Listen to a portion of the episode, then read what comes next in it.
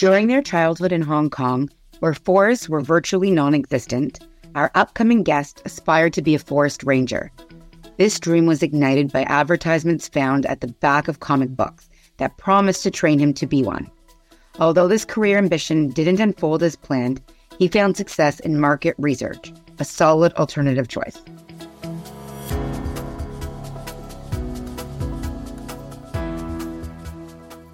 Welcome to Smarter Together, the market research podcast by Phase 5. In each episode, we will be bringing in guests with different areas of expertise from different organizations to dig into the latest, most innovative, and most inspiring insights we encounter in our work as a market research firm that focuses on customer centricity.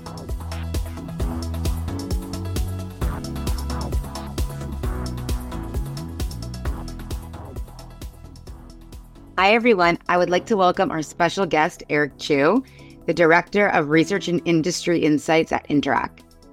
Phase 5 has had the opportunity to collaborate with Eric and Interac over the past several years across a variety of research types, including customer experience, innovation, and user experience. Eric, welcome to the podcast. Thank you so much for being here today. Thanks, Rachel. To get things started today, I would love if maybe we could kick it off by telling us a little bit about your background. Yeah. So, as you know, uh, director of research. My background, I would say it's a long, winding road to get to where I where I am, uh, and it hasn't been a straight line by any means. I have to make a confession at this point. I've actually never taken a market research course in my life. Interesting. Uh, yeah, being a director of research, which is uh, kind of strange. Maybe it's not strange. In fact, maybe it's uh, quite common. It's uh, I think a lot of us in the industry got to where we are through this serendipitous way, uh, and certainly it was with me. I was studying economics in uh, in university, and I I got recruited to do this really interesting survey project it was out in California, and they were trying to figure out if California residents were willing to pay to keep oil rigs off the California coast. And if so, how much would they be willing to pay in terms of taxes and all that? At the time, uh, this was years ago, um, there were actually rigs off the coast. Like if you went to Santa Barbara, a beautiful city, with beaches, and there'd be oil rigs off the coast, you know, which would, you know, spoil any sight line, not to speak of the environmental risks. But it's easy to say, oh, I want these rigs out of here. It's another to say, well, okay, I'm willing to pay for that. You know, if I truly value that, I should be willing to pay. So that's what's kind of, I kind of got sucked into survey research uh, or market research initially. And uh, that ended up, I went to graduate school also in economics in Texas. But that early experience led me to an internship with a market research firm. And when I figured out that I didn't want to be an economist, uh, that was when I thought, oh, okay, maybe market research was the way to go. Uh, I came to Canada after university, Toronto, and we're right in the middle of the recession. There was no jobs to be had, not at least in market research. You had to have Canadian experience, etc. So I actually ended up working initially at Rogers. In those days, it was called Rogers Cellular, the cellular company that was just starting up at the time, and uh, ended up in finance. Research was always in the back of my mind, and I noticed that the marketing department had the better parties. And so when the uh, market research position opened up there, I applied and, and was selected. So uh, that was kind of my jump into market research. That's a very interesting transition in. Very, very cool. And then I'd love to hear a little about what it hmm. was like transitioning into that market research role. Yeah, it was, of course, a jolt in terms of a learning experience. But I found that a lot of the skills that I had were surprisingly translatable in the sense of in finance, you're looking at financial data and making decisions based on that. But still, it's analysis of quantitative data. And so, in a way, it translated quite well. uh, things like uh, communication skills are always in demand and always very useful, mm-hmm. regardless of your job.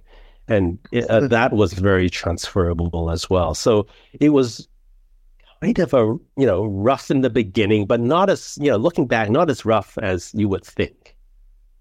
Would you say that for someone who's starting out in a market research role, that the best way to get into it is just to throw yourself into it and give it a shot and to learn as you go? Yeah, you know, not everyone has the opportunity, but if yeah. you had the opportunity, sure, it would be a great way to to jump in and um, you know and try it out to see if it really interests you. You know, what, I'm just thinking back at my internship at the market research firm down in Texas, and I got to do all kinds of stuff. Like in those days, they had they didn't do online research. They did you know phone interviews. I'm kind of mm-hmm. aging myself now, but they had these big uh, phone rooms. Like they would, you know, we would be cold calling people, and they would make me cold call people uh, on the phone. So you know, it was right from the ground up in terms of actual interviews with consumers right off the bat. And then, you know, got, you know, progressed to coding, things like that. So all the aspects of the business, uh, I learned quite, uh, you know, from the ground up and, and quite early on. And, and that experience kind of, you know, stays with you. Absolutely. And I'm curious, once you got into that market research job now, how would you say you navigated your way to your current position now in marketing and customer experience? As I said, it's a bit of a winding road. Um, mm-hmm. My next job after uh, the cellular business was actually in pharmaceuticals. Okay. So very interesting, yeah. very different industry, totally different. I was kind of shocked they gave me the job. That I guess you know, looking back, people really took risks in hiring me for those jobs, like even the original finance job, because I, I, I didn't have experience in any of those things. So I'm just amazed people would, were, you know, I there must selected. have been something. There must yeah, exactly.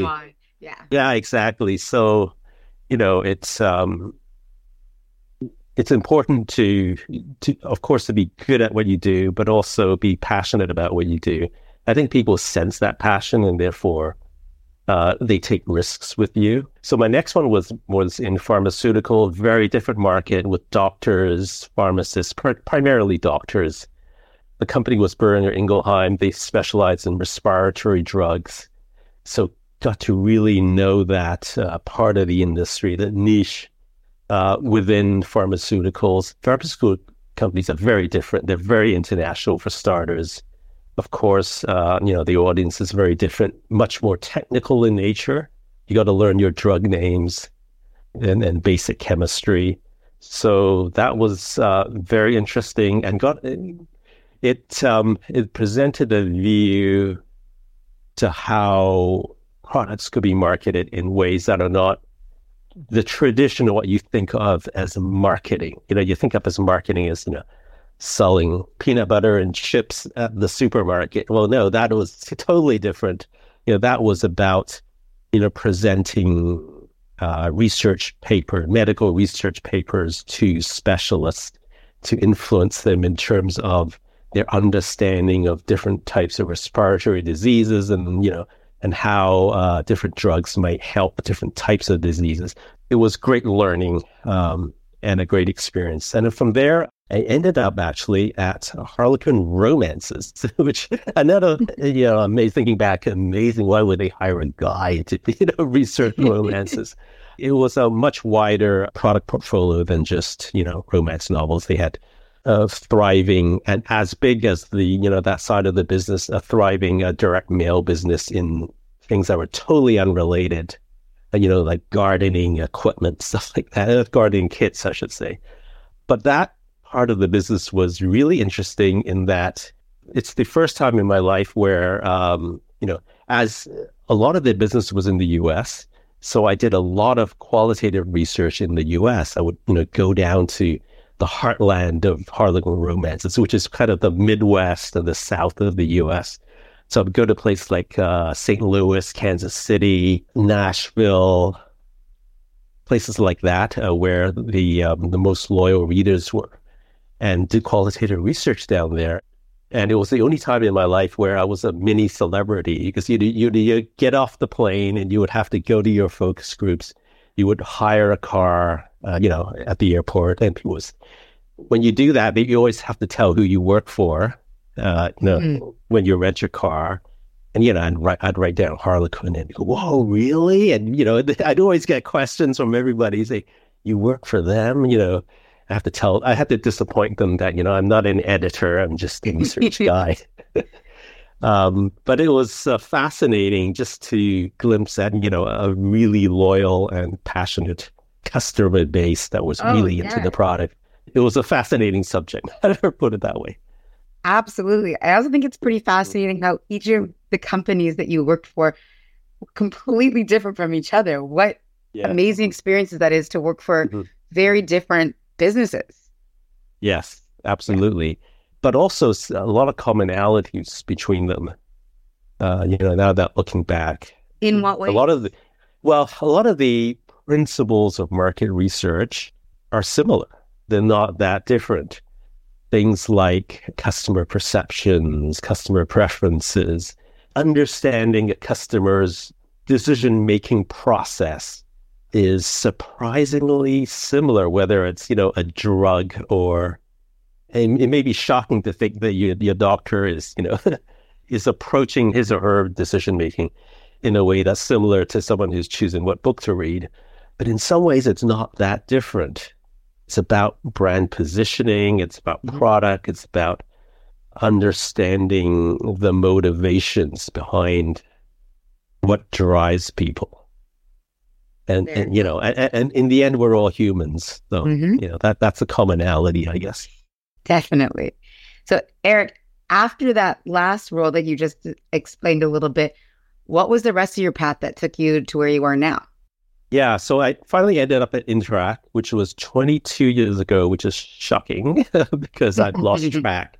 But that was a long time ago. Interac was a very different place. It was an Interac Association at the time, which was a non-profit. It was its membership were the banks, uh, all the biggest banks in Canada, including the credit unions. Uh, and they banded together to offer this service called Interac Cash, which is it allows you to get to use your card, regardless of who your bank is, at any ABM in Canada. So that was the original uh, uh, service. Uh, and then they introduced debit. And when I got here, one of the the most memorable things, uh, you know, looking back, is in this first survey I did when we asked Canadians, "What is your most used payment method?" the number one most used payment method was still cash when I first started here. Wow. Which was amazing because you know, very few people use cash these days. Uh, mm-hmm. So that, you know, it's been a sea change and it's been a really fun ride to kind of be on that journey of how Canadians have totally transformed how they pay for stuff. Make payments. Exactly. Yeah. So I only spent about half my time here in market research. Uh, the other half was actually in marketing because I was quickly transitioned into the marketing role. I ended up uh, as director of marketing for many years, for about five years. Um, So uh, many people, some people still remember that Interac truck. You know, there was a big campaign about that. Uh, so I was behind that and things like you may still see a lot of decals on ABMs and on um, on pin pads that say "protect your pin" mm-hmm. uh, with the hand over the pin pad. That was, you know, that was one of my big projects. So a lot of stuff over the years, um, but all of it was grounded in market research. So you know, market research was about twenty percent of my job. So, so it really informed the marketing that I did. I think that continues today uh, when a position opened up in research, a, a dedicated position, I should say, mm-hmm. in research, that it was not part of the marketing group, it was part of enterprise strategy. Interac had grown to the point that those, you know, at the time, to a point where someone couldn't be doing market research on the side, which is what I was doing, you know, on the side yeah. of my desk. They needed a dedicated person full time on market research. So when that position opened up, you know, I jumped at the chance of, you know, being that person that kind of took Interac to another level in terms of, you know, what we did. I'd love to hear a little mm-hmm. bit more about that and how mm-hmm. your roles and responsibilities changed with that transition.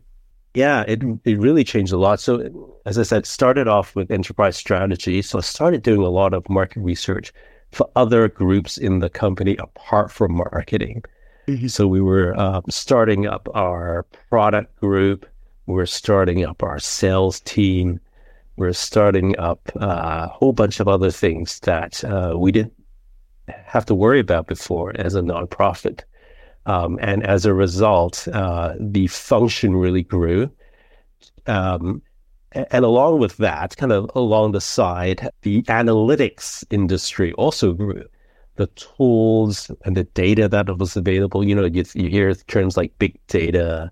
Nowadays, it's AI this, AI that. But in the old days, it was, you know, big data and, you know, analytics.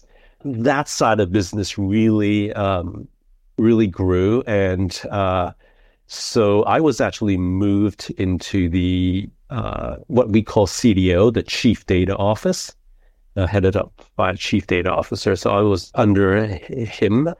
And again, we kind of evolved the research function. Uh, so nowadays, it's a lot. It's of course it's still grounded in survey research and qualitative research, you know, we do everything ethnographies, uh, as you you um, alluded to already in the beginning, customer experience, all that kind of stuff. But we're also integrating a lot of analytics into our research these days in a way that a wasn't feasible or wasn't economically viable in the old days. We didn't have the tools or we didn't have the easy access to data that we have today. But that's one of the the uh, directions that the industry is going and, and you know, and, and we're part of that as well. Very interesting. Do you mind sharing a little bit about your core responsibilities and tasks now in your current position? Sure. So uh, the CDO group is divided into a number of groups. Uh, my job is primarily in external data. So that's, you know, my involvement with Phase 5 is very much Phase 5 helps me collect and gather and understand the external data mm-hmm. that informs um, that informs us as an organization. There, there's a couple of groups that are adjacent to myself that look at the internal data. So there's we have an advanced analytics group that looks at the tra- you know the billions of transactions that Interac uh, generates on a you know on an annual basis. Uh, and then there are uh, business intelligence groups, data governance, fraud analytics is a huge part of our group because unfortunately, you know, being a payments company, we're a target for a lot of fraudsters, let's just say. Mm-hmm. Um, so we need to apply a lot of analytics to counter those uh, those fraudsters and you know and to keep the system safe. So a lot of resources is devoted to that. So my role is quite unique within the cdo group i would say in that i'm one of the ones that are outward looking instead of inward looking at you know at our own transactions. Very interesting and mm-hmm. very valuable to have both the outward and the inward looking yeah. working together mm-hmm. as well. How exactly. how would you say eric that you stay updated with some of the latest trends and developments in your field to make sure you excel in your current role it's getting harder and harder. It's, uh, I guess the most difficult part is not necessarily the innovations that come in. You know, we rely a lot on partners like Phase 5 to keep up to date on those trends and those tools and to help us along the journey, you know, to, to properly adopt those new things. And I remember a number of years ago, we did uh, user testing with uh, with you guys, and you know it was very useful to do that firsthand. Um, so that was great. The difficulty I find is that there's a lot of hype in a lot of the new tools, and it's kind of figuring out what's the hype versus what is you know what delivers real value. And today it's mm-hmm. AI this, AI that. Doesn't mean that AI isn't great. I'm not saying that at all but does it deliver incremental value for us at this time? And if so, you know, what is what is it? And you know, and, and what is hype? And the trouble with uh, with with things like AI is there's a there's so much hype that it, it becomes noise, and you have to figure out what is noise and what is what What's delivers quality? true value. Yeah, exactly. And then you got to figure out, and then you can go forward uh, with our partners and say, okay, let's adopt this or let's adopt that, and uh, you know, and, and keep current. But it only is worthwhile if it delivers incremental value. If Mhm. it doesn't, then it's just a distraction. just thinking back before you were sharing all about the evolution of your roles to kind of get you where you were today. Now in your career, is there anything that you learned from the beginning or in one of your earlier positions that you still are still think about and utilize today? Was there anything that really influenced your current role? Yes.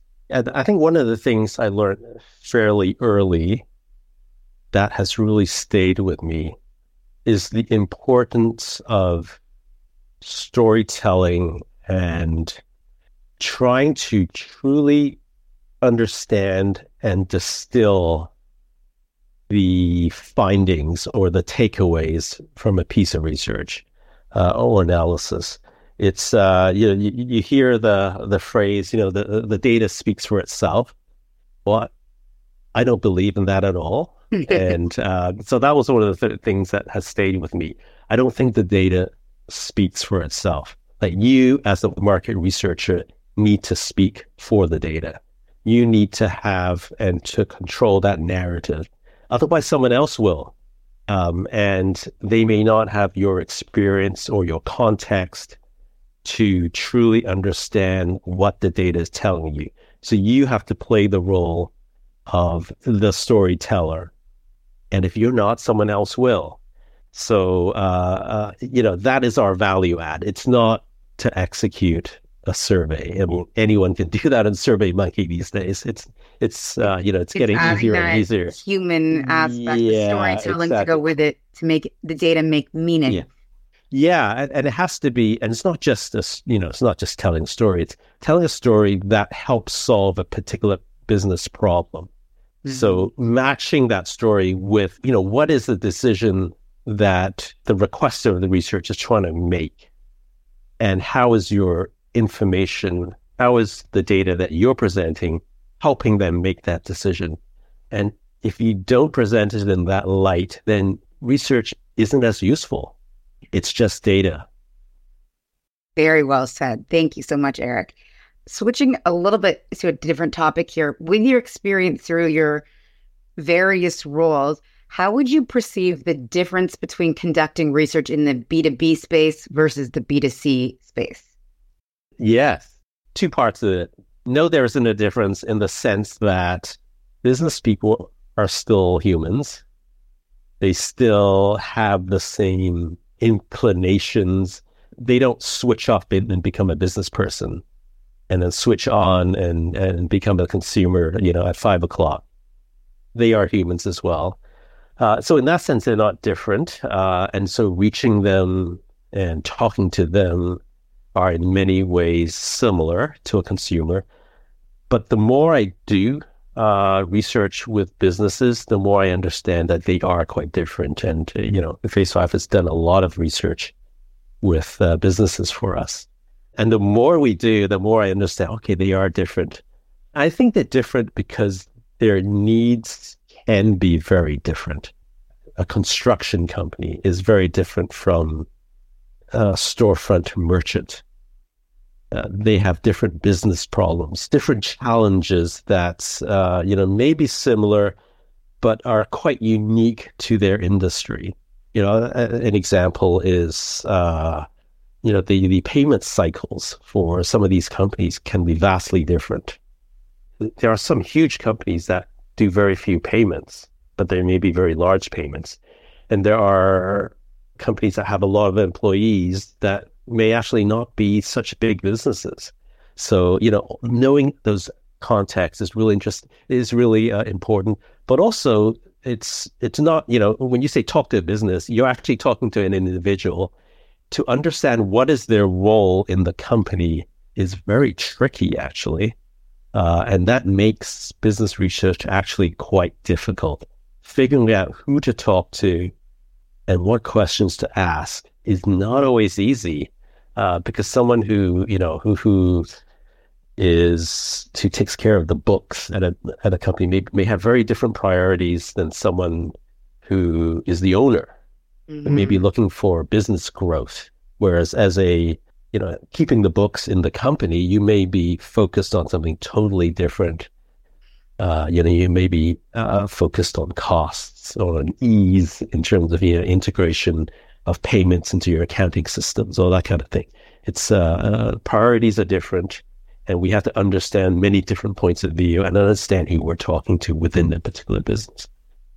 Another question I'd like to ask is how do insights impact the formation and execution of strategies at Interac? Yeah, it it it, uh, it, it impacts quite directly and quite profoundly. As a company, Interac is trying to be, and is progressing, I would say, to be much more mature in terms of how we make our decisions. And one of the things we're doing is choosing to be much more deliberate in making business decisions that are based on data and based on good insights that means collecting those insights and really distilling them down to our business needs uh, and basing decisions on that. So, for instance, you guys did some research for us on um, e-transfer for business, for example, when we launched that product into the marketplace. Uh, really understanding the business landscape was really important. Really understanding how companies make payment decisions was really important. Uh, and, and, that informed how we position the product. Uh, so it's um, and it, it, informs a how we position the product, but also who we position it to. So one of the mm. things uh, uh you did for us was a market segmentation, and we recognize from that piece of work that not everyone is open to a new payment solution. And it's important not to waste our resources selling product to them, selling our, or positioning our new uh, offering to them because they are very cost conscious. And a new payment method was, you know, was, was the last thing on their priority list. So let's not bother with this group. Let's bother with, you know, let's, let's focus our energies on another group uh, who is more interested in digital transformation and therefore open to these new payment methods and then properly positioning our product for them. A little bit earlier, you were saying that part of your job is to look outwards. And when you do look outwards and you are working with external research partners, I'd love to know what are some of the do's and don'ts from that client side when it comes to building those relationships with research partners? Yeah. Um, I guess one thing that's important is, and, and that's one thing uh, Phase Five Phase Five is really good at is sometimes we don't know what we want. It's uh, as a client, I hate to say that, it, and it's not because we're incompetent or anything like that. You know, we're always coming to a, a research supplier and saying, okay, I want X, Y, Z. Well, maybe some clients do that. Uh, we're certainly not one of them.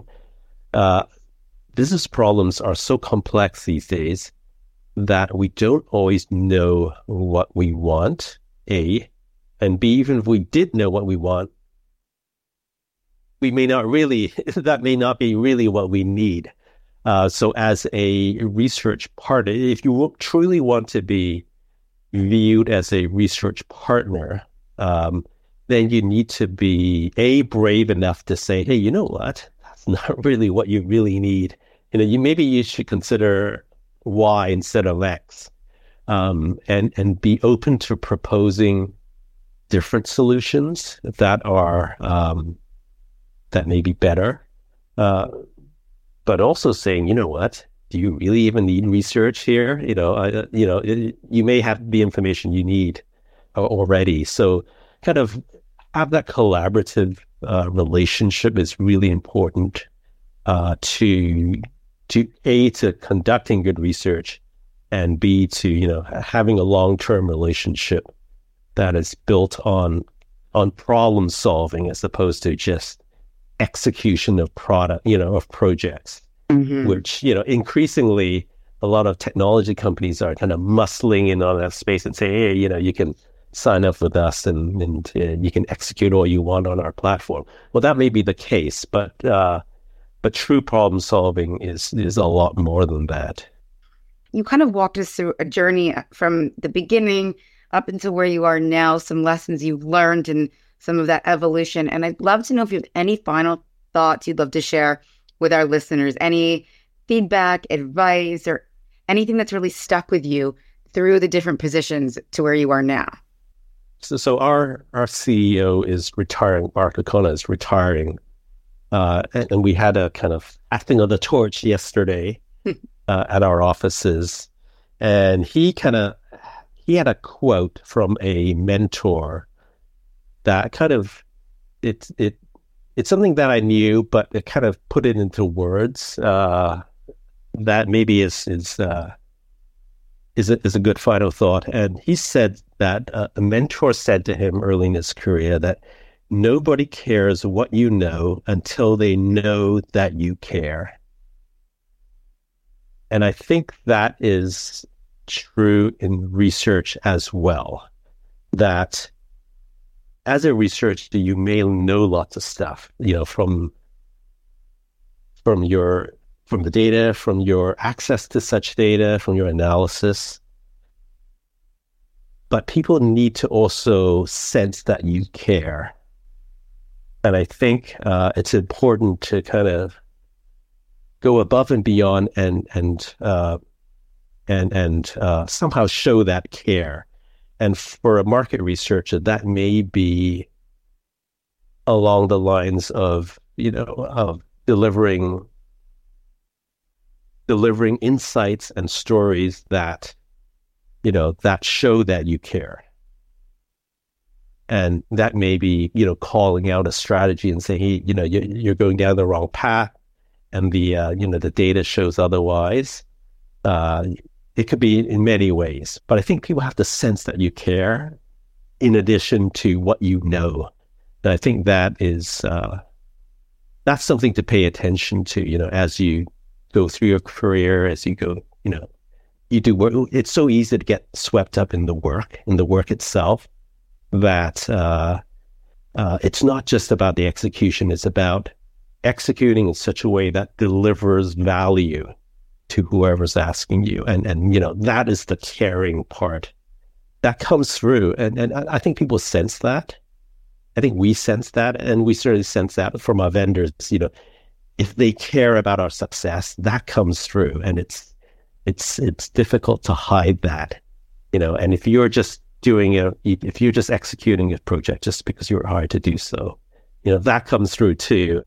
It doesn't uh, communicate that caring part. Eric, that was the perfect ending to uh, our conversation today, and very very wise words to leave us with. So, so thank you so much for your time today. It was such a pleasure talking to you and hearing all about your very interesting experiences and your journey through research. Thanks, Rachel. That was really interesting and enjoyable. Very fun. And for any of our listeners, if any of you have any questions you'd like to ask Eric, feel free to submit a question on the podcast page of the Phase 5 website, and we'll make sure to share them with Eric as well. Hope you have a great day, Eric, and hope all of our listeners have a great day too. See you soon.